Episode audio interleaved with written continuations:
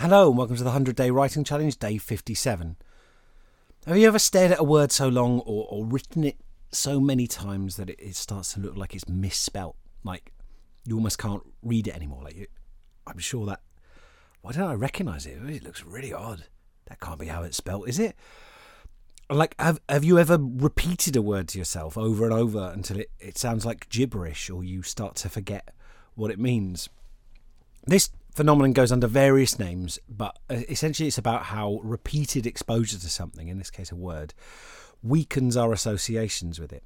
It's one of the reasons affirmations don't really work, or at least they don't consistently work when you look at them, when you look at different studies trying to see whether they're effective at making people feel better, the more you repeat a phrase, the more it loses its meaning. In fact, if you habitually repeat a phrase or thought to try and counter another thought or a feeling, like going, I'm calm and relaxed each time you notice, say, you're feeling anxious, the more you're going to create an association in your mind between calm and relaxed and those physiological sensations of rising anxiety and your desire to escape them. This is a, a well documented phenomenon in psychological research called paradoxical relaxation, the tendency for relaxation exercises to make many anxious people more anxious rather than less.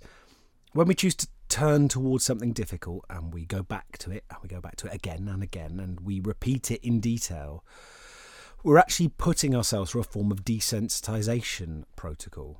Now, this is very different to rumination, you know, just letting your mind drift back to unpleasant memories, fixating on them, letting them churn, feeling gross, going over and over something. Oh, I feel so regretful. Oh, that thing. Oh no, I don't. Uh, why am I thinking about that thing again? Go away, horrible memory, but it won't go away. You know, you're trying to push it away coming back to it, hating yourself for not being able to let that fe- that feeling or that memory go. Ugh.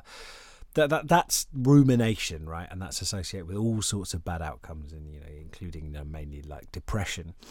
Um, but this kind of like conscious turning towards something is purposeful, it's focused, and one of the odd sensations I've had when writing about difficult memories after a certain point is is boredom.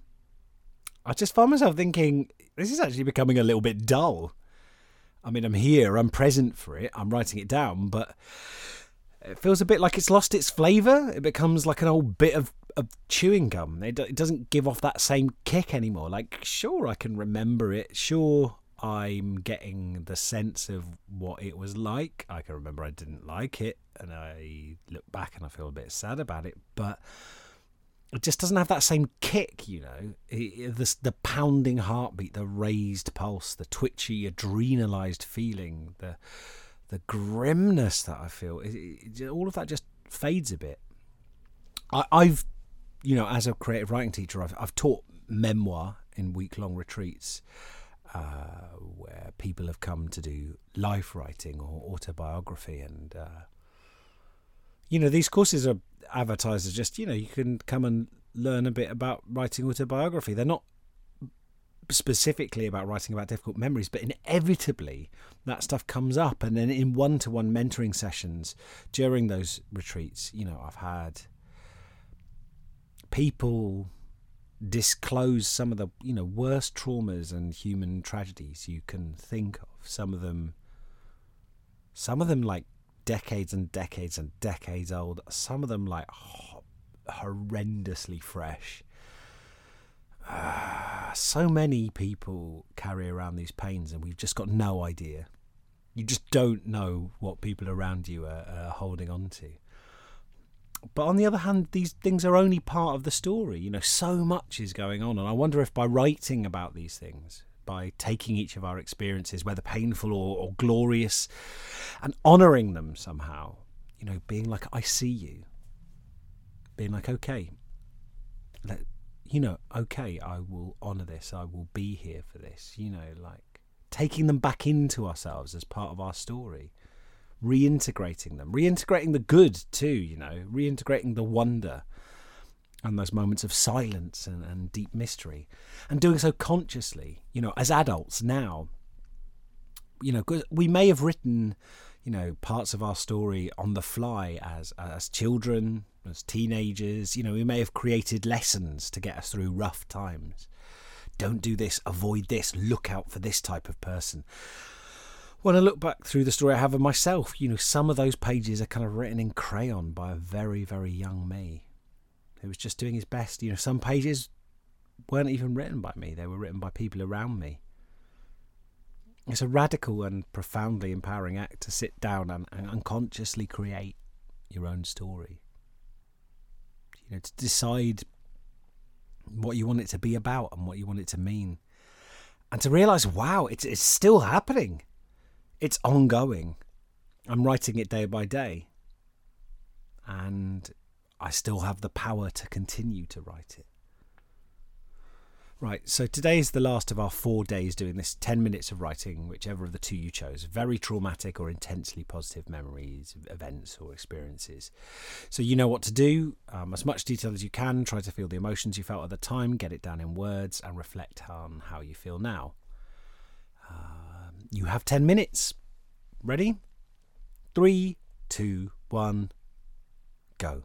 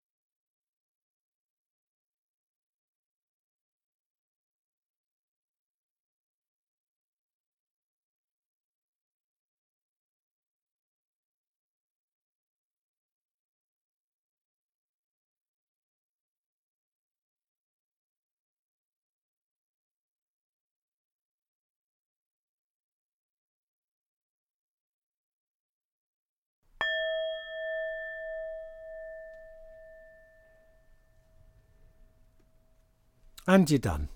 That's the last one. We won't be coming back to this. We won't be drawing on this directly for any of the exercises that follow because we've still got a long way to go, right? You know, we're only just halfway through. But thank you for doing it. Thanks for giving it a go and for trusting yourself and me.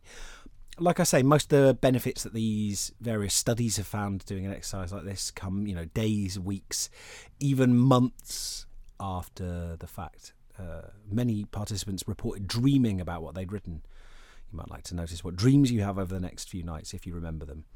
Um, I am not, by the way, uh, guaranteeing that you will get any uh, particular benefit out of this. Uh, that's not within my power to do that.